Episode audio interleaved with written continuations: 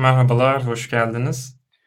Herkese Bu merhaba. hafta e, ha, Doruk, merhabalar sen de hoş geldin. Ben de yani kameraya doğru kafamı çevirince bu hafta Aytunç maalesef e, kendi kişisel sebeplerinden dolayı katılamadı. Ben sunacağım haftalık bülteni. E, öncelikle herkese hoş geldiniz. Birazcık birkaç dakika bekleyeyim. Ses güzel mi değil mi e, yorumlarda yazarsanız sevinirim. Bir yandan da bakıyorum. E, önce birkaç dakika sohbet ederiz. Ondan sonra e, haberlerle başlarız gündeme. Sen nasılsın? Neler yaptın? Valla benim için yoğun geçiyor hala. Ee, bir saat sonra e, değişik işte Avalanche'da zamanda stake ettiğim ilk miktar açılacak. Ee, sonra 9 Mart yaklaşıyor. Kendi yatırımlarımla ilgili sürekli bir takip içerisindeyim. Bakalım düşüş. Kafalar karışık. Valla piyasa aslında yayından önce bilerek açmadım. Normalde hep kenar monitörümde fiyatlar açık olurdu. Yayından önce kapattım fiyat takibini. E, son özellikle 1-2 günde felaket bir düşüş yaşadık. Bilmiyorum insanların kafası felaket karışık muhtemelen. Ses güzel diyorlar. Evet. O zaman ilk haberle başlayalım. Zaten aslında üzerinden biraz zaman geçti ama e, uzun süre aradan sonra foodumuz, Tether foodumuz bitti. Tatlıya bağlandı. Milli foodumuz. Ee, aynen. Bu hafta e, New York Başsavcısıyla anlaşma yaşadılar. Dediler ki 18,5 milyon doları verin bu iş huzurlu bir şekilde bitsin. Ee, ve şey yapmamak suretiyle, işlemlerini durdurma suretiyle e, bir suçluluk durumu olmadığını karar verdiler.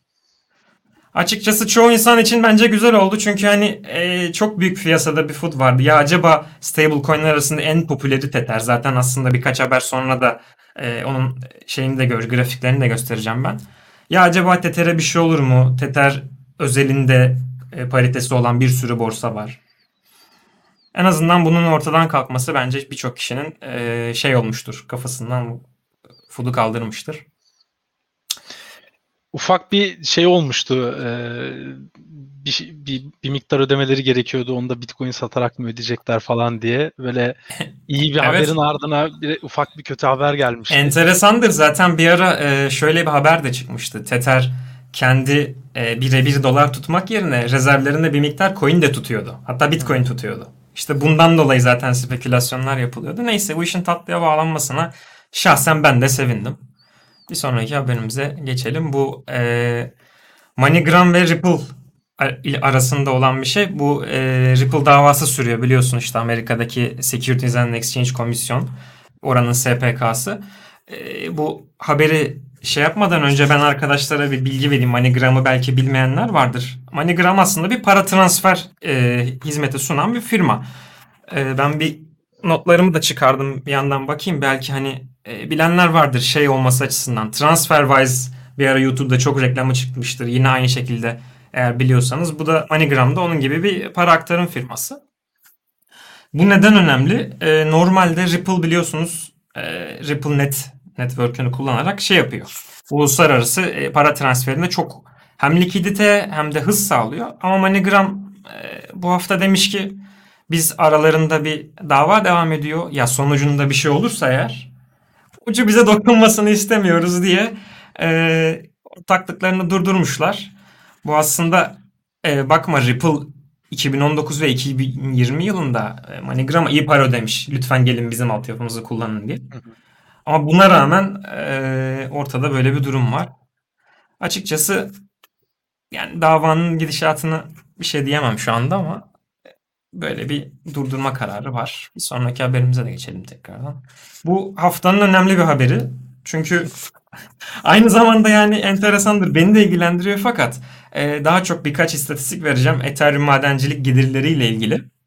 E, özellikle şu grafik burada arkadaşlar küçük görebiliyor. Şey küçüktür diye ben birazcık büyük bir grafiğini vereceğim. 2017'den günümüze inşallah daha güzel görünüyordur şu anda.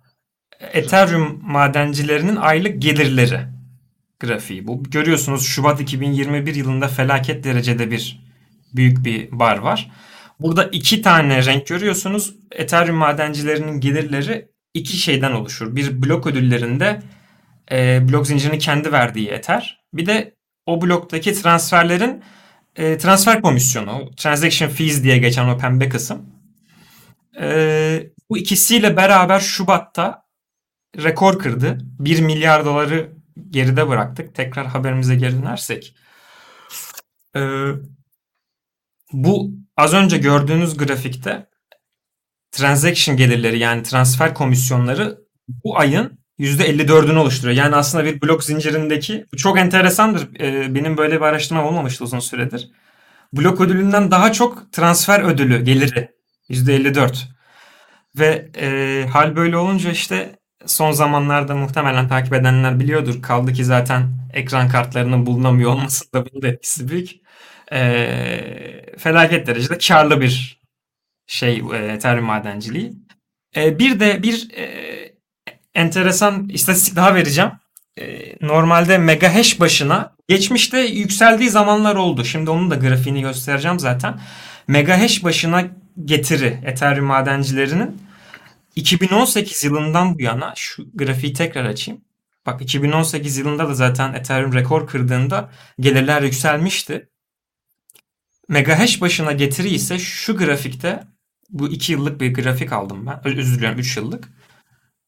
Tekrar 2018 seviyelerine geri döndük. Getirinin ne kadar yükseldiğini görüyorsun. Bunu maalesef şu anda tabii e, bu bizim için her ne kadar güzel bir şey olsa da bizim derken ben madenci olarak konuşuyorum. Transfer de yapıyorum ben. Bakma DeFi üzerinde işlem de yapıyorum. Maalesef buradaki birçok e, arkadaşın da belki senin de muzdarip olduğun üzere Maalesef. bir, bir Uniswap'ta bir işlem yaparken canımızı yakıyor bu ücretler. Bu grafiğin yorumuyla ilgili birkaç bir şey söylemek istiyorum. Bir tekrar büyüğünü açabilirsek. Ee, şunu mu? Büyük haline. Evet. Evet. Ee, şimdi DeFi yani 2020'nin başlarında ilk duyulmuştu ama asıl hype'ını Ağustos Eylül ayından Aynen. itibaren yapmıştı. Temmuz Ağustos'tan. Şimdi Aynen. hani grafiğe böyle bakınca Pek belli olmuyor değil mi? ilgisi olmayan biri hani şey diyebilir ya işte komisyonlar niye bu kadar artmış, gelirler niye böyle yükselmiş diye ama. E, olaya böyle bakınca hatta aklıma şey de geldi. Mesela Ağustos ayında en büyük hype'ını yapmıştı. Sonra Evet. böyle Eylül'ün başlarında birazcık bir durgunlaşmıştı ama Uniswap'in e, airdrop'un açıklamasıyla o geceyi de çok iyi hatırlıyorum. bir Yani anda muazzam evet çok büyük bir patlama Aynen. olmuştu. Eylül ayındaki o yüksek komisyonlar da muhtemelen o dönemin e, böyle Uniswap izleri. ödüllerinin dağıtımına mütakip. Sonrasında zaten işte Ekim-Kasım ayında tekrar bir gevşeme oluyor. Ha, bu arada hala yüksek de e, normal blok ödüllerine oranla baktığım zaman. Tabii tabii. Ya burada yine baksana neredeyse yarı yarıya. Evet. Eylül sonrasında ayında da yani. yani Ocak Şubat'ta da tekrardan ya şöyle düşünmek lazım. Şimdi mesela Av- Avalanche ağında işte Pangolin var. E, işte ama diyorsunuz ki geçiş yapmak istediğim zaman siz yine Ethereum'a komisyon ödüyorsunuz. Yani çıkarken bile e, komisyon ödediğiniz için tekrardan işte Binance Smart Chain geldi. Hani Ethereum ağının dışında olan e, ağlar da aslında bir şekilde Ethereum'a yine komisyonu ödemenize sebep oldu. Bu son Ocak ve Şubat ayındaki yükselişi de biraz ona bağlıyorum. İnsanların biraz da paralarını oradan çekip diğer ağlara geçmek istemesi. Yani işlem sayısı da artmıştır muhtemelen ki komisyonlar Aslında arttı. tam dediğine istinaden ben bu e, haberlerin notlarını hazırlarken e, şimdi zaten bir DeFi ile ilgili bir haberimiz daha gelecek. DeFi yazı diye bir terim vardır DeFi Summer. O haberde yine konuşuruz da Ağustos ayında aslında pik yaptı. Eylül ayında bayağı bir düştüydü ve buradaki ödüllerin hala düşmemiş olması zaten dediğinin muhtemelen gerçekleştiğini gösteriyor. E, Bir sonraki haberimize geçelim. Bu haber aslında birazcık e, yerli bir haber. Narkasa diye bir yerli bir borsamız var. Bu e, Narkasa'da şey var, referans sistemi var. Bu şimdi çok yeni bir şey değil ama ben bunu neden aldım? Çok enteresandır. Bizim en büyük borsalarımızdan biri Bitcoin Türk biliyorsun. BTC Türk'te referans sistemi hala yok. Ya Evet. Binance'te mesela işte Paribu'da veya yani yurt dışından yurt içinden borsalarda referans sistemi var enteresandır. Hani %20 kaydedene veriyor, %20 trading komisyonlarından kesiyor ama şey çok ilginç yani biz olmaması. Bir de e, bunu aldım çünkü bizim topluluğumuz şeyi çok sever biliyorsun airdrop ödülü veya bedavadan havadan parayı.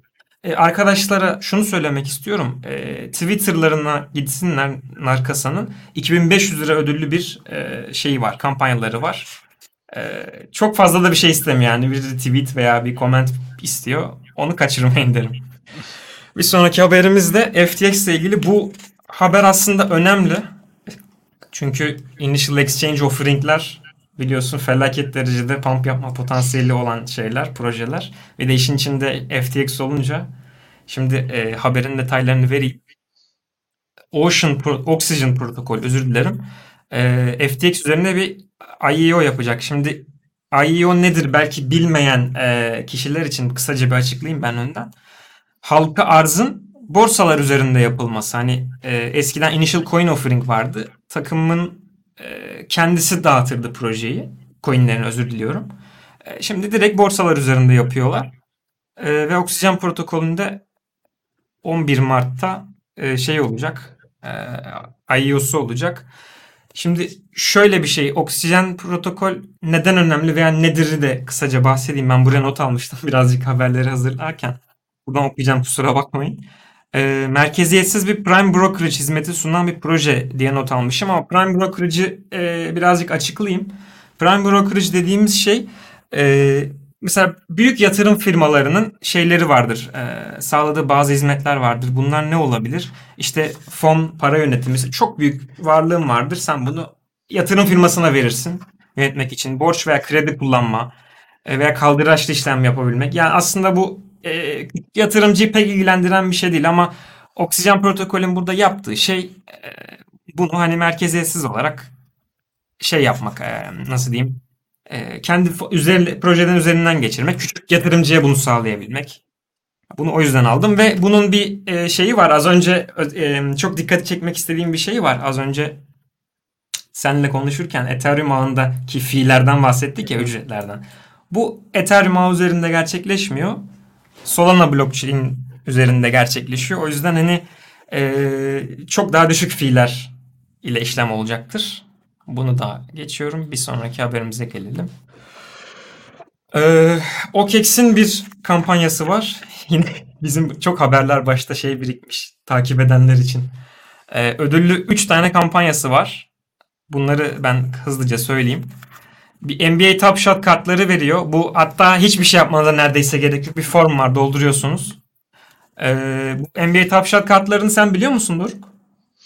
Ee, yani çok detay bir bilgim yok ee, ama eskiden işte önceden de konuştuğumuz gibi sanki Dünya Kupası'nda futbolcuların stickerlarını alırdık dergiye yapıştırırdık. Onun örneğini verecektim ben de sen de eskiden evet. belki bilirsin. Onun dergiler günümüzü... olurdu gidip e, bakkaldan alıp bir şey sticker yapıştırırdık. Evet, evet. günümüze uyarlanmış hali gibi. Bir Onun şey. dijital versiyonu. Ee, ikinci ve üçüncü e, kampanyalar ise ödüllü bu gerçekten e, 20 bin ve 30 binlik dolarlık e, ödül var. Ee, onu da çok kısa bahsedeyim. İkinci de 100 dolar ve üzeri flow transferi yapıyorsunuz OKEX'e. 20 e, bin dolarlık çekilişe giriyorsunuz. 1000 dolarlık da alım satım yapıyorsunuz. Bu bu arada ben detayına baktım. Onu söyleyeyim arkadaşlara. Flow olmak zorunda değil. Sadece al sat yaparak aynı sattığınız coin'i bile geri alsanız 1000 e, dolarlık şey taş, taşırdığınızda 30 bin dolarlık çekilişe katılıyorsunuz. Yani bizim e, milletimiz sevdiği için bunu almak istedim. O yüzden onu araya yani, ekleyeyim. Denenebilir. Zaten hani işte Flow'u gönder, Tether'e çevir, Tron ağından geri çek. Öyle. Ya açıkçası birkaç e, transfer komisyonu verip çekiliş yani. İşin esprisi bu. Denemek gerekiyor evet. biraz. Yani bizde artık e, işte 5-10 dolarları bazen çok düşünmemek gerekiyor.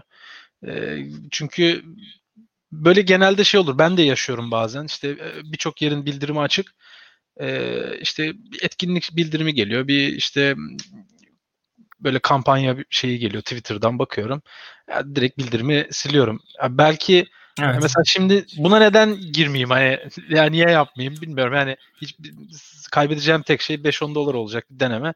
Ya, TL olarak düşünmemek gerekiyor. Çünkü bir, oradan bir ödül gelirse kat kat fazlasını veriyor zaten hem de biraz kriptoya adapte olmak açısından da yani kullanıyor olmak açısından da her yerine e, ulaşmak açısından yani sadece alsatlardan kurtulmak için böyle şeyler yapılabilir diye düşünüyorum. Bence e, yayından sonra da tekrardan bir baksınlar habere. Bunda az önceki ben haberde söyleyeceğim. bir şey daha var. E, genelde bu tarz e, çekilişlerin sonunda şimdi mesela alsat yapılıyor ya. Bundan e, bir ay kadar önce Conflux Network'te de aynı şey olmuştu alıp coinlerini unutan insanlar var. Veya işte dusting denilen hani o küçük kalan coinler var ya ya o coinleri unutuyor bazı insanlar. Ondan sonra aradan böyle birkaç ay geçiyor veya bir yıl geçiyor. O coinlerin değeri uçuyor kaçıyor. Öyle olunca hani kışın ceketin cebinde 10 lira bulursun ya onun Abi gibi oluyor. Ben o düşünceyle yılda böyle 2-3 kere dolaşıyorum her yeri. Bütün borsaları, cüzdanları evet. mesela. Aa, hiçbir şey çıkmıyor. Hiçbir yerde bir şey bırakmıyorum muhtemelen çıkarken. Dibini Bu haber şey sanırım. Şimdi ekranda gördüğünüz haber ise Brave Browser ile ilgili. Ee, Brave Browser'ı şöyle bilirsiniz belki. Ee, en başta reklamları izleyip BAT token'ı vardır kendisinin. Ee, şey reklam izleyip size para kazandırıyor. BAT kazandırıyor. Para kazandırıyor demeyeyim. Bir de şey vardı. Mesela YouTube'da veya işte Twitch'te şey var bilirsin. Hmm, katıl veya işte subscribe olup Prime üyeliğiyle para kazandırırsın yayıncıya. Şimdi normalde Twitch veya YouTube o paranın çok büyük bir kısmını alıyor. Az bir kısmını içerik üreticisine veriyor. Bu Bat'ın esprisi Bat 2.0'la beraber şey geliyor. Ee, nasıl diyeyim? Ee, ben direkt kendi cüzdanımdan sana e, tip verebiliyorum. Yani bu normalde hani çok içerik üreticiler için güzel bir e, teşvik bence. Onu da o yüzden bu almak istedim haberlere. Şimdi az önce bahsettiğim o DeFi haberi aslında bu. Bu merkeziyetsiz borsalara artan talep. Bunda da birkaç şu grafiğin büyüğünü paylaşacağım. Şubat ayında az önce gördük. Ben yine büyük grafiği açayım. Şöyle. Şubat ayında merkeziyetsiz borsalar felaket derecede bir hacim artışı yaşadı. Şimdi bu grafik bize neyi anlatıyor? Ee, az önce seninle konuştuk. DeFi yazı Ocak ve Şubat ile karşılaştırıldığında Ağustos ve Eylül'ü görüyorsun. Yani 25 milyar dolarlık hacmin hemen altında ve çevresinde gezmiş birkaç ay boyunca. Şimdi neredeyse 3 katına çıkmış ve e, sadece Uniswap Şubat ayında neredeyse e, 65 milyar dolarlık hacim sahip tek başına. Bugün bu rakam birçok e, şeyden bile fazla. E, nasıl diyeyim? Merkezi borsadan bile fazla bilmiyorum hani e, hacim takibi yapan arkadaşlar var mıdır bilmiyorum ama e, Ve bu yani bunun da bu ağ ücretlerine rağmen. Tabii ki, tabii ki. Ya aslında açıkçası enteresan bir şey. Bu insanlar bu kadar e, fiillerin yani transfer ücretlerinin fazla olduğunu bilmelerine rağmen bunu kullanıyorlarsa ya demek ki gerçekten aslında böyle bir şeye ihtiyaç var. Bir. İkincisi de şey benim aklıma şu geliyor. Şimdi merkezi borsaların e, çok fazla çökmesinden e, nasıl şikayet ediyoruz nasıl diyeyim. E, evet. Veya işte bakıma alıyorlar. Kasten kapatıyorlar. Özellikle AVAX'larını çek çok uzun süre Binance'ten çekemeyen oldu. Mesela bilmiyorum sen de yaşadın böyle bir şey ama e, Yok, hal böyle olunca bizim Discord'da çok fazla insan vardı çünkü. Hal böyle olunca hani insanlara da hak vermemek elde değil bence yani. Ya Ve, tabii bir de lafını bölüyorum. En çok şeyi düşünüyorum. Hani birçok insan da şu an e, cüzdanda tutmak istiyor. Yani ben mesela borsada hala hala çok para bırakmak istemiyorum. Çünkü yani cüzdanımda olunca benim oluyor işte. Neydi bir söz vardı. Not your, not your keys, not your coins. Ha, aynen. Yani cüzdanındayken direkt işlem yapabiliyor olmak, işlem yaptığında da direkt cüzdanına gelebiliyor olması. Aynen. E, yani her şeyden önce merkeziyetsiz borsaların e, ilk kullanım sebeplerinden biri zaten. Hacim olarak da bir de şey de söylemek istiyorum. E, iyi, iyi hatırlıyorum. E, Haziran ayı gibiydi. İlk böyle e, 1 milyar dolar işlem hacmini gördüğü zaman e, şeyde Defopulse indeks in, e, grafikleri paylaşılıyordu sürekli. İşte 1 milyar hacim ulaşıldı merkeziyetsiz borsalarda diye. Şimdi bir açtım 35 milyara gelmişiz. Yani ki bu düşmüş hali işte 45'leri görmüşüz. Yani Ağustos işte Haziran'dan şimdiye yani yarım yılda yaklaşık 45 kat artmış hacim. 45 milyar dolarlara gelmiş. Gerçekten ihtiyaç var. İnsanlar Kesinlikle kullanmak istiyor. Kaldı ki şu anda bu grafikte daha pangolin yok mesela. Evet ve şey yani hani ağ ücretleri işte düşecek, hızları artacak hani geliştirmeler oldukça İnsanlar Kesinlikle. daha çok merkeziyetsiz borsalara kayacak. Yani şu an daha kaldıraçlı mesela, işlemler çok kullanılmıyor. Onlar gelecek. Aynı şekilde Ether yani Ethereum için 2.0 hatta öncesinde E EIP 1559 var ki daha daha önceki haftalarda bahsettik. Ethereum 2.0 gelecek. Ee, AVAX tarafında Apricot gelecek. Pangolin için mükemmel katalist. Tabii o yüzden yani ki bence şeyler de olacak. şu grafik yani hani nasıl diyeyim bir önceki haberimizdeki hani grafiğin sol tarafı 2017'de Ethereum için çok küçüktü bu taraf büyümüştü ya ona benzeyecek muhtemelen. Yani Bir sonraki haberimize geçelim. Coinbase ile ilgili bu hafta yanlış hatırlamıyorsam ya iki ya da üç tane haber var. Ee, enteresan bir şey bu haberde çünkü bir bilgi vereceğim. Bu hafta Flood'da da paylaşmıştım ama insanların belki bilmeyenler için bir hani açıklama yapma ihtiyacım ihtiyacı hissettim. Ee, Coinbase rekor gelir açıkladı. Bu mükemmel bir haber niteliği taşımıyor fakat burada enteresan bir şey. Ee, Coinbase'in 2019 yılında zarar edip 2020 yılında kar etmesi çok normal. Çünkü felaket derecede karlı bir sene geçti Coinbase açısından. Neden? Fiyatların yükselmesinden çok borsalar neyden para kazanıyor? Volatiliteden yani fiyat yükseliyor çıkıyor yükseliyor çıkıyor. Onlar için önemli olan bu. Fiyatın kaça çıktığı önemli değil.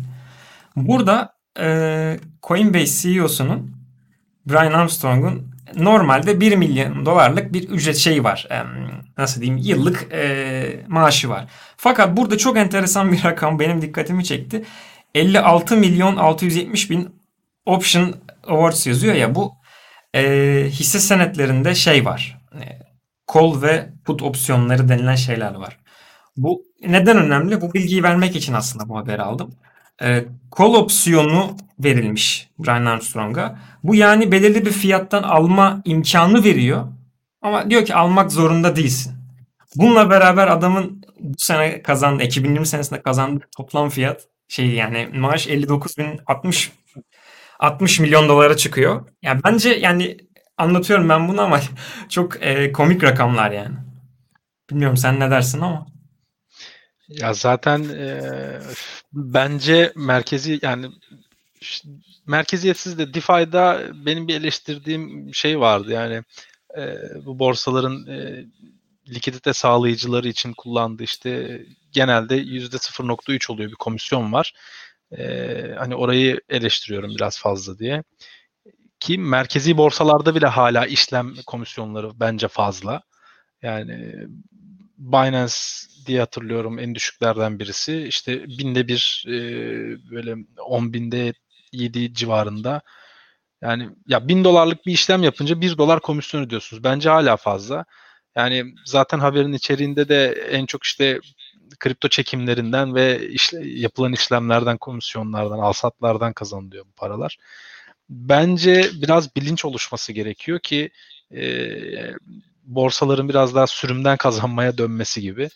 Yani hakikaten ya hala şey hesabı yaptığımız oluyor. Yani işte ne kadar komisyon ödemişiz, ne yapmışız. Aman işte BNB alayım daha az ödeyeyim.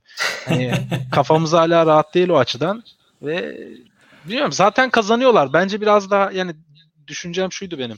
Komisyonları düşürerek daha çok insan çekmeliler. Daha çok şey yapmalılar. Yani Sürümden kazanmak ya. ya uzun süre boyunca şimdi birkaç gün önce oldu. İşte FTX'te e, kripto para çekimlerinde ücret yoktu. Ben uzunca Evet. bir süredir orayı sırf onun için kullandım. Yani e, paramı orada tuttum. İşte çekeceğim zaman oralardan çektim. E, e, bu beni orada işlem yapmaya sürükledi yani. Hani sonuçta bir ani, ani alsat yapacak olduğum zaman oradan yaptım ve bir şekilde beni orada tutmuş oldu. Bilmiyorum yani bu dışarıdan gelecek insanlar için de şey e, ama kazanmaya devam edecekler gibi duruyor. Ya açıkçası Coinbase'in e, orada özel bir durumu var. Çünkü Amerika'da regulated bir borsa olduğu için e, büyük yatırımcı direkt Coinbase'den geliyor çat diye alıyor. Yani aslında O- adamın birazcık da bilmiyorum. O- orayı Ee, bir şey demeyeyim ama orayı da merak ediyorum. Bakmadım hiç. evet. Evet. Bu, Çünkü çok, sonraki çok büyük paralar dönüyor. Özür dilerim. Ee, Lütfen, yani evet, kurums- evet. Kurumsalların hepsi neredeyse Coinbase'in OTC servisini kullanıyor. Ee, E, onlarla da ilgili bir haberimiz var şimdi. Evet. Ona da Coinbase'in e, OTC'lerle ilgili bir haberi de şimdi az sonra gelecek. Onun öncesinde bir stablecoin arzı haberi var. Bu aslında çok şaşırtıcı bir haber değil. Deliler gibi çünkü talep var. E, yani tahmin edersin ki hani USD'yi oynatmak dijital olarak blockchain üstünde USDT veya USDC'yi oynatmaktan çok daha zor. Hal böyle olunca insanlar tabii ki dijital şey talep ediyor. Al, alıp e, satımını veya transferini yapmak için. Buradaki iki grafik göstereceğim. Birincisi to, Total Stablecoin Supply. Bu e, yani görüyorsun hatta ben büyük halini de göstereyim sen arkadaşlar için. Şu koyu renkli olan USDT'nin yani ne kadar domine ettiğini görebiliyorsun. Yani neredeyse tek başına yaklaşık ne kadardı notlarıma bir bakayım. 35 milyar dolarlık e, piyasa hacmi var ve ikinci olarak yani şu kırmızı bölgedeki USDC'nin yine notlarıma bakıyorum 8,5 milyar dolara yakın bir piyasa hacmi var ki şöyle bir şey var. Tether'in bu özellikle de dava sürecinin hemen öncesinde Ocak ve Şubat aylarında 2021'de 14 milyar dolar şey yapılmış, e, yeni arz edilmiş 2 ayda. Bu şöyle bir grafikte de ne kadar küçük kaldıklarını diğer stable coinlerin görebiliyoruz. %100'e vurduğumuzda az önceki grafiği. Ya bunu araştırırken ben notlar hazırlarken çok dikkatimi çekmişti. Bu ikinciyi ben ekledim. Yani talep gerçekten çok büyük. Onu e, belirtmeden geçmek istemedim.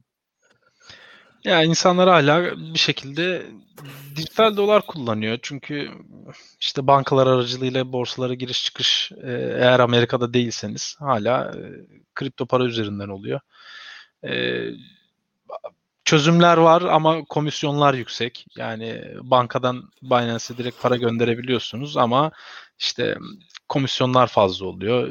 Başka papara kullanıyorsunuz bir şey oluyor. Yani hala bir şekilde ve içeri girdikten sonra da zaten işleminizi e, yani Binance'e para attınız BTC Türk Lirası paritesinden ziyade dolar paritesini kullanıyorsunuz. E, tabii. E, gerek makas yememek için gerek işte herkesin oradan takip etmesinden dolayı e, bilmiyorum. Bir de az önceki konuyla ilgili yine bir şey söylemek istiyorum. Bugün düşündüm. Şimdi o habere ee, aynen OTC alımlara şimdi geleceğiz. Hem bu hem de şu komisyon haberiyle ilgili e, keşke dedim ya mesela USDT USDC arası geçişlerde mesela komisyon vermesek. Evet. Borsada işlem yaparken. Emin yani, ol aynısını ben de çok istiyorum ama yani, sadece o da değil. Binance'in USDC veya diğer stable coin'ler de hı. aynı şekilde. Tabii tabii yani az önceki görselde yani hangisi varsa o borsada. Şunu mesela. Ee, Evet yani işte dayıdır, boost'tur yani onların böyle bir şeyi olsun ve biz hiç e, şey yapmayalım ya eşit miktarda versinler böyle artık hani biraz kullanılabilirliğin artması açısından ben çünkü şöyle düşünüyorum bunu yaptığı zaman daha çok para kazanacak borsalar. Bana öyle geliyor. Yani şu an istediğin e, kripto para yani stabil dolar arasında swaplayabildiğin bir sistem olsa birçok kişi orayı kullanmaya başlayacaktır diye düşünüyorum. Çünkü ya benim açık... Tether'le bir işim oluyor. Bir yeri kullanmam gerekiyor. İşte USDC oluyor. Şimdi Binance Smart Chain'de insana boost kullanıyor. Ee, sen mesela FTX'ten USDC çekiyorsun. Gidip boost alıyorsun. Binde bir paran gidiyor yani. Sırf arada değişim yapman gerekiyor. Ben Binance üzerinde o dediğini yaptım. Çok o komisyon verdim. E, aslında o dediğini ben ge- geçtiğimiz hafta içerisinde düşündüm. Fakat şöyle bir şey var bu olayın merkeziyetsiz olması durumunda e, merkeziyetliyse zaten bir komisyon olması lazım çünkü adam hizmet satıyor aslında. Tabii ya veya yarı yarıya düşürebilir. Yani böyle bir daha bir cazip kılmalı. Ya mesela FTX'te şey var. E, Tether hariç diğer işte USDC, Boost, DAI, Pax hepsi e, USD olarak geçiyor. E, yani sen içeriye USDC attın, e, Boost olarak çekebiliyorsun onu mesela. Ama hani e, arada değişiklik yapmak istediğin zaman OTC servisi üzerinden swaplatıyor. Orada birazcık e, yine kendine bir kazanç sağlıyor. Ee, bilmiyorum bence olsa çok kullanışlı olurdu. Yani ya bir teşvik bir, gerekiyor ya o konunun merkeziyetsiz ama, olabilmesi için. Evet yani böyle açıkçası. basit şeylerden biraz para kazanmanın e, şeyini düşünmeleri gerekiyor bence. Daha çok kazanırlar o komisyon düşürseler. Evet şimdi bu haftanın önemli haberlerinden birisi e, Coinbase'den yüksek miktarda Bitcoin alımı. Bu e, tabii ki Amerika'da yine az önce bahsettik regulated bir yani düzenleyici kuruma şeye tabi. Hani kurallara tabi. Aslında bununla ilgili bir haberimiz daha var. Az, az sonra tekrar o da gelecek. Olduğu için Coinbase yatırımcılar geliyor çat diye yüksek miktar alabiliyor Hı ama bunu tabii ki order book'tan yani tahtadan almıyorlar. Fiyatı bu hafta hatta Ether çöküşünde ve Bitcoin çöküşünde çat diye dipleri gördük. Kraken. Fat Finger olayları. Olmaması için OTC üzerinden alıyorlar. OTC'de hani belki bilmeyenler vardır. Onu hemen kısaca söyleyeyim. Aslında over the counter diye çevrilir. Fakat bir- birebir elden ele alış satış diyebiliriz. Ee, bu haftanın şeyi e, yani çıkışları Coinbase'den yüksek miktarda çıkışları 48 bin dolar seviyesinden olmuş. Şimdi burada işte kripto quant analisti Allah tıkladık yanlışlıkla. Ee, tekrar tıkladım. 48 bin dolar seviyesinden alım yapan ki şu anda fiyatın ben grafiği kapattım ama 44-45 miydi e, yayına başlamadan önce Bitcoin? Bu adamlar bu kadar yüksek hacimlerde neden bu fiyatlardan alıyorlar diye düşünüyorsun. E bu da aslında benim için yani ben şahsi düşündüğümde e, piyasanın geleceği için olumlu düşündüklerini görüyorum ve bu yüzden alım yaptıklarını düşünüyorum. Hani çok büyük yatırım firmaları senin benim gibi hani tek kişi çalıştırmıyor. Sadece fiyatın öngörüsü için onlarca analiz çalıştırdıklarını düşündüğüm için hani bence çok bullish bir e, şey ilerisi için. Evet, evet. Yani özellikle e, şu tepe fiyatta bu çıkışların çok olmayışı e, şeyi görebiliyor muyuz? Giriş bilgisi var mı acaba tepe fiyatlarda? Şu grafiği ben hazırlamıştım yayından önce. Borsalardan Bitcoin çıkışı. Hı. Şu yeşil bölgelerde ne zaman olmaya başlayınca fiyat yükselmeye başlamış. Aslında bu haberdeki bu kadar çok borsalardan Bitcoin çıkışı bize şeyi gösteriyor. Yani bir likidite krizi belki yaşar mıyız acaba? Bir, biraz Evet. büyüteyim belki arkadaşlar için şöyle. Hı hı. Bilmiyorum sen görebiliyor musun onu? Görünüyor görünüyor. Yani ya böyle çıkışlar bazen beni şey yapıyor. Order book'taki Bitcoin miktarlarının eksilmesi iki tarafa da daha rahat gidilebilmesi anlamında. Evet aynı şekilde yani düşüş de çok sert olur, yükseliş de çok sert olur. o Yani yüzden bir hani- önceki kesişimde evet yani fiyat ardına bakmadan yükselmeye devam etmiş. Ee, zaten aslında şu, bugün olmadı yani bu kesişmede ne zamana denk geliyor? Herhalde işte bu e, 2016-2017 ilk yeşil bölge sağdaki 2020'nin 2020'nin sonları başının herhalde. şey özür diliyorum 2020'nin ortalarında Haziran Temmuz gibi başlıyor azalmaya. kesişmede sonla, sonlarda herhalde. Kesişmede Kasım işte. Ocak, Aralık gibi filan. Evet. Yani e, aslında yine gayet güzel çalışmış bir haber Çok vermiş güzel şey çalışmış. gibi yani evet. açıkçası ben hani takip eden arkadaşların e, bu hani Bitcoin'in borsalar üzerindeki miktarını takip etmelerini tavsiye ediyorum. Bir sonraki haberimize geçelim. Grayscale platformuna yeni varlıklar ekleyebileceğini açıkladı. Bu haber çok önemli. Kesinliği olmayan bir haber ama gerçekten çok önemli. Neden?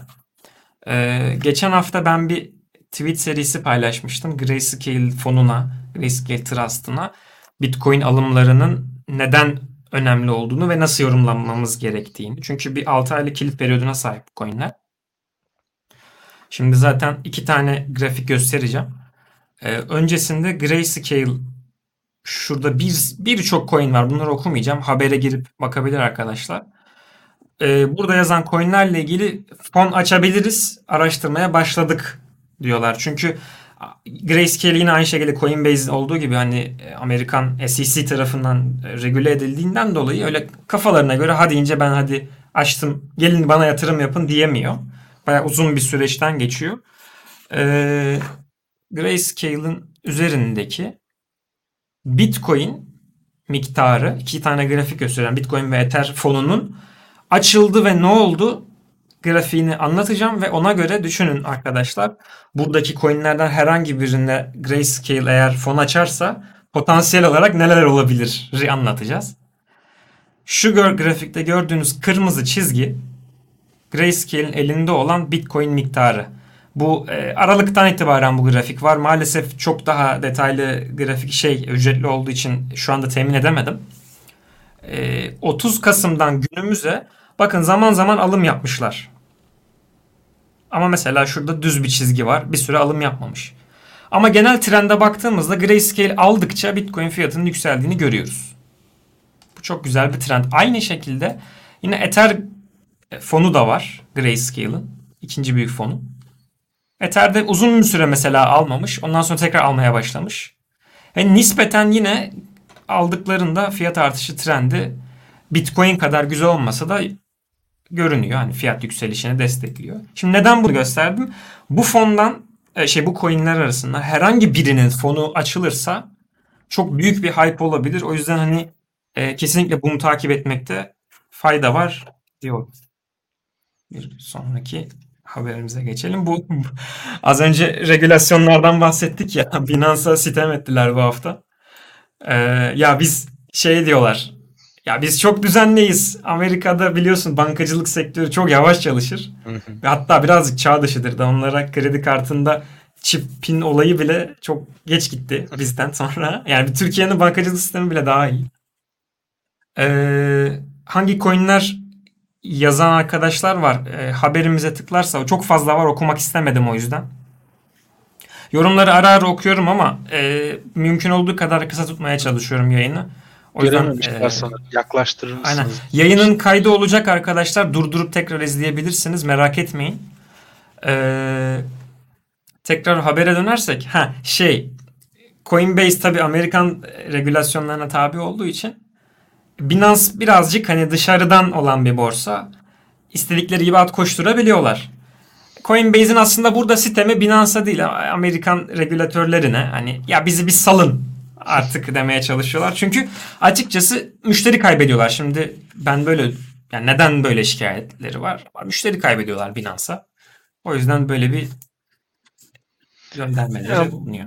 Bu biraz bana bir tık şey de geldi. Şimdi e, bunca regülasyon var diye de orayı kullananlar çok. Yani kurumsal firmalar işte e, gidiyor Coinbase'in OTC servisini kullanıyor. Yani veya diğer büyük e, işte balinalar diyebileceğimiz insanlar da en azından bir şey güvencesi var mesela. Ben hala Binance'te param varken bir ya yarın sabah kalktığımda işte CZ'ye bir şey olmuş olur mu? hani yani işte adam korona olsa yani bir insan şey Borsaya oluyor. bir şey mi olacak acaba aynen, diye. Yani ama Coinbase'de böyle bir en azından güvencen var. Ya açıkçası dediğin gibi tersten düşünürsek eğer hani ya keşke onlara da regülasyon gelse diye Coinbase aslında sistemi ondan da alakalı da Binance'in aslında Binance Amerika diye bir borsası daha var. Çok az kişi biliyorlar. Kullanılmıyor da zaten hacmi çok az.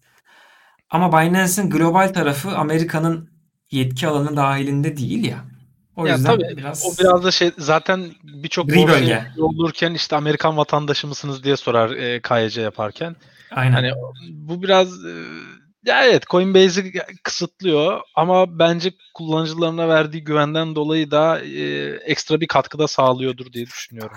Kesinlikle. Kesinlikle. Ya zaten çok büyük e, yatırım firmalarının Coinbase kullanması bile aslında Binance ile Coinbase arasında bir fark oluşturuyor illaki. Hı, elbette. Bir teknik bir haber paylaşacağım bu MIT ile ilgili. Bu birazcık hani yani çok hızlı detay verip geçeceğim. Ee, MIT'de şöyle dijital para birimi girişimi hani Digital Currency Initiative diye bir kurulum girişim oluşturuldu. Bunların amacı Bitcoin Core ekibinin e, Bitcoin'de olası bir potansiyel açık bulunursa işte bunu düzgün bir şekilde kapatabilmek veya açık bulunmadan önce e, önüne geçebilmek veya mesela potansiyel darboğaz, e, merkezileşme mesela madencilerin merkezileşmesi gibi şeylerin hani önceden belirlenmesi ve hani bunlara karşı önlem alınması gibi çok teknik detayları içeren ama bunu aslında gördüğümüzde bize ne anlatıyor? MIT gibi bir kuruluşun Bitcoin için böyle bir yatırım yapması yani daha doğrusu fonlanıyor bunlar dışarıdan. Ee, ne kadar güvenildiğini gösteriyor yani Bitcoin network'üne. Bu da bence güzel bir haber. Ekosistem için çok olumlu ve şey haber değeri taşıdığı için almak istedim bu hafta. Ve bu haftanın komik haberlerinden birisi. Bilmiyorum sen bunu yayından önce okudun mu ama. Görmüştüm evet. Şimdi Mastercard'ın e, yönetim kurulundan birisi diyor ki Bitcoin ödemeler için uygun değil. Yani çok şaşırdık. Tabii ki değil. Yani adamların ekmeğine teknik olarak taş koyacak bir şeyi istememeleri bence çok normal ama zaten buradaki işin esprisi asıl bu değil. Bitcoin biliyorsun peer-to-peer elektronik cash olarak çıktı fakat şu anda öyle bir durumu yok. Hani biz bir para transferi ya ben sana 10 lira vereyim. Aa dur 10 satoshi göndereyim demiyoruz tabii ki. Ee, bu hani esprisi bunun şey bence Mastercard'ın asıl rakibi Ripple. Ripple Network. Ee, ona karşı da biraz şey yapmak. Ee, nasıl diyeyim hani ya bakın biz buradayız demek. O yüzden hani ben komik bir haber. O yüzden Ya, almak şey- istedim. İşte şey demişlerdi. sanırım Aşağıda da gördüm herhalde. İşte bir kahve alıyorsunuz. Bir süre sonra e, Evet, kahve evet, evet. %40 daha pahalıya İşte o kadar eski bir argüman ki. E, Ya evet artık öyle volatiliteler kalmadı. Tamam belki yani bilmiyorum e, ne kadar düştük işte e, 50 küsür binlerden. Hani kaç günde ol- oluyor. Yani artık anlık olmuyor öyle farklar. Yani yüzdesel farklar en azından. E, hani biraz daha hızından e, yola çıkıp öyle vu- vurmaya çalışsa yine şey diyeceğim o. Ama işte yok yani Onu da yapan Kahve- başka coinler var. kahvenin fiyatıyla alakalı olarak e, bir şey. Zaten hani sen bunu sağla onu şey düşünsün. Yani e, kahveyi Bitcoin'le almak isteyen kişi düşünsün veya e, şube düşünsün. Hani bu yüzden getirmemek bilmiyorum bana şeye geliyor. Yani bırak onun kararını top yani biz verelim. Starbucks versin yani neyse. Aracılar olması gerekiyor parayı hani Starbucks mesela coin'le almak ister mi? ya işte hani Starbucks cevap versin buna yani. Mastercard demesin senin yerine ben düşünüyorum diye. Hani Bu da haftanın komik haberiydi. Şimdi e, bu haftanın en önemli haberleri arasında yine grafik göstereceğim bir haber. E, on-chain verisi de var. Madencilerin satışları durdu. E, bu hangi ne zamanı ben notlarıma bir bakayım. 27 Aralık'tan beri şu grafiğin büyüğünü göstereceğim ben bu arada. Ma- e, Bitcoin'de madencilerin cüzdanından çıkan pozitif ve negatif olarak. Negatif demek Bitcoin madencilerinin cüzdanından eee, çıkması. Yani çıktığı zaman da borsalara gidip satış yapılıyor. Bunun fiyat üzerine negatif etkisi var tabii ki. Bunu neden paylaştım? Son iki günde görüyorsun şurada iki tane yeşil var. Tekrar pozitife döndü. Yani madenciler tutmaya çalışıyor artık coinlerini. çölde Şimdi bu- Bu neden önemli? Ee, şöyle bir şey. Fiyat düşüyor. Şimdi çok yüksek e, seviyelerden şuralarda biliyorsun bak Ocak ve Şubat aylarının kırmızılar. Ocak ve Şubat aylarında fiyat çok yüksekti ve sattılar. Kâra geçtiler. Ve şimdi fiyat düştüğünde ise ki e, güncel rakam bu grafikte 44-45 seviyelerinde gözüküyor ama zaten de doğrudur muhtemelen. Ee, tekrar burada bir hani kendilerine şey belirlediler, taban belirlediler. Anlatabildim mi? Bu yüzden madencilerin satışının 2 aydır devam eden satışının durması bu yüzden çok önemli bir veri bizim için. Bir ekstra ben bir grafik daha paylaşacağım. Bu e, Relative Unrealized Profit and Loss grafiği. Bu e, şurada gördüğünüz kırmızı veri Unrealized Profit and Loss verisi. Bunu aynen ne olduğunu hemen açıklayayım ben. Gri olan fiyat, Bitcoin fiyatı. Şimdi durum böyleyken madenciler kâra geçtiğinde kırmızı bölge açgözlülük bölgesi. Yani bunu yorumlayayım ben size biraz. Bak burada unrealized profit and loss'u göstermemdeki sebep ben cebimde coin varsa onu mal ettiğim fiyat düşükse ve şu anda fiyat yükseldiyse benim realize etmediğim yani satıp kâra geçirmediğim miktar profit and loss tarafında profit çok yüksek oluyor. Yani açgözlülük bölgesine giriyor. Bunu burada bunu anlatmaya çalıştım. Bu çok yükseldiğinde adamlar doğal olarak satıyor. Ne zaman da zaten e, kırmızı bölgeye girdiyse gri olan fiyat çizgisini takip et. Ondan sonra düşme eğilimi göstermeye başlamış. Ki bugün gördüğümüz bu grafik üstüne bugün gördüğümüz fiyat düşüşü de aslında çok normal ve aslında beklentiyi karşılayan bir şey. O yüzden hani ya fiyat deliler gibi düşüyor ne yapacağız değil. Ben şaşırmıyorum. yani bunu böyle yorumlayabiliriz. O yüzden hani özellikle e, şu minor position ve unrealized profit and loss verilerini e, arkadaşların özellikle takip etmesini şey yapıyorum, yani öneriyorum. Bilmiyorum sen on-chain verisi takip ediyor musun bu arada? Biz e, haberlerden gittik hiç sohbet etmedik ama zaten de bir tane haberimiz kaldı bitireceğiz. Ya genel olarak e, takip ettiğim birkaç yabancı kişi var. E, şeyler önüme çok düşüyor. Onu seviyorum. E, işte mesela sen sen bir on-chain e, haber okumuşsun, likelamışsın. Yani Twitter onu gösteriyor önüme. Ben o kişiyi takip etmesem bile geliyor. E, o yüzden yabancı birkaç kişiyi takip etmek takip etmediğiniz kişilerin haberinin önüne önünüze düşmesine de sebep oluyor. O açıdan yani sadece e, yurt içine bağlı kalmayın. Yurt içinde de en çok senin haber paylaşımlarını okuyorum zaten. E, bir süre sonra bana şey geliyor. Yani genel büyük resme baktığım zaman evet güzel fikirler veriyor ama mesela şimdi bu grafiğe baktığım zaman buna göre bir işlem alabilir miyim bilmiyorum. Hani... Fazla makro veri aslında. Evet, yani, yani bir gün sonrası değil de böyle birkaç ay sonrasının gidişatı. Çünkü mesela e, çok fazla teknik detaya girip veriye boğmak istemiyorum arkadaşları ama bu minor position change grafiği hesaplanırken madencilerin cüzdanlarından çıkan coinlerin 30 günlük ortalaması hesaplanıyor. Aslında bu veri birazcık şey hani normalize edilmiş. O yüzden hani makro dediğim gibi bu yarını yani, değil de birkaç ay sonrasını. Aynen yani bir de şey açısından da çok önemli. Okur yazarlık anlamında. Yani e, bir haberin, bir paylaşımın flood'un içerisinde öğrendiğiniz bir şey. Yarın öbür gün ani bir haberle karşılaştığınız zaman ya direkt anlayabiliyor oluyorsunuz. E, grafiklerin neyi anlattığını kendiniz yorumlayabiliyorsunuz. E, büyük resmi daha e, kolay görebilmek ve piyasa okur yazarlığı açısından öyle söylenir hep genelde piyasa okur yazarlığı diye. Finansal okur yazarlık. Yani, finansal okur yazarlık evet. Ee, gerçekten önemli ama yani e, kıymetli. Çok şey düşünmemek lazım. Yani evet okudum şimdi e, gidip işlem açayım gibi bir şeyden ziyade e, evet. genel bilgi açısından yani oturup bir e, sohbet ettiğiniz zaman konuşulabilecek, birilerine anlatabilecek bir şeyiniz olması anlamında bile yani şimdi bana arkadaşlarım geliyor soruyor işte e, yeni girmek isteyen piyasaya insanlar. Ben mesela bunlara bakarak bir şey söyleyebilirim. Ama hani onlar geldiğinde işte hangi coin'i alalım diye bir soru geliyor direkt. ee, ya işte ama madenci satışlarının biraz durmuş olması, işte Coinbase'den Bitcoin çıkışları, hani böyle evet. ardarda arda birkaç tane eklediğiniz zaman sanki daha de- devam edecekmiş gibi geliyor. Yani bu veriler onları gösteriyor. Böyle bir yorumda bulunabilirsiniz. Ya büyük e, mesela kripto paralarda gerçi normal Wall Street cheat sheet diye bir şey var ya döngüleri gösteren hani hı hı. ne zaman başlar açgözlülük mü yoksa hani şeylik mi risk alma iştahının yüksek olması gibi. Döngünün neresindeyiz'i çok güzel bir şekilde bize verebiliyor bu veriler.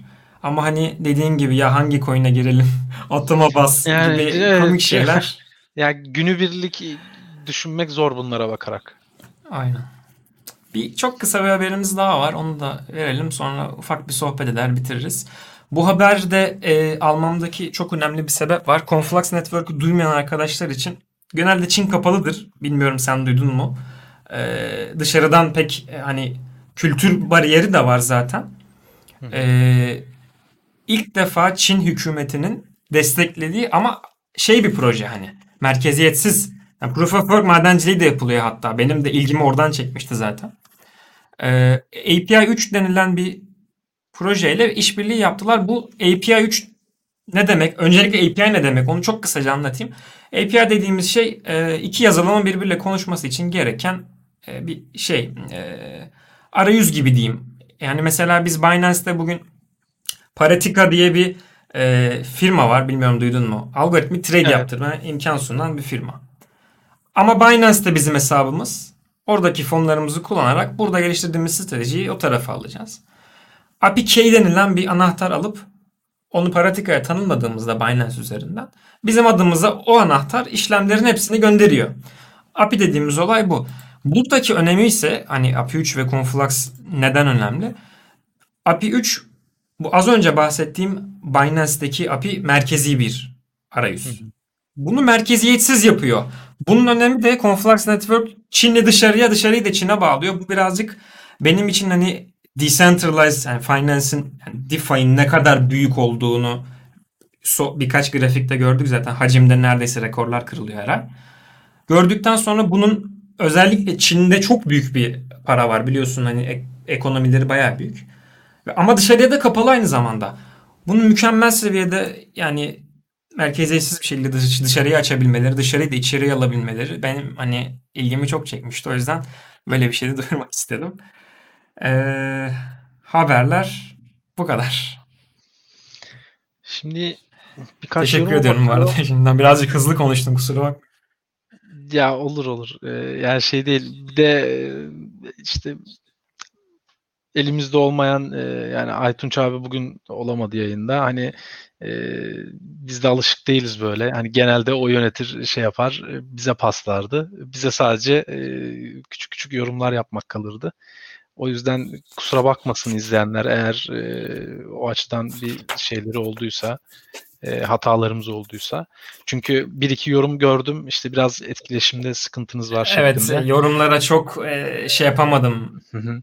Yani ee, ama hani biraz da e, bir şey de var. Yani genelde yayının sonlarında zaten e, soru cevap şeklinde oluyor veya işte karşılıklı şeyler oluyor. Çünkü yani yayının başından sonuna kadar önce işte hafta içerisinde olmuş haberleri konuşuyoruz.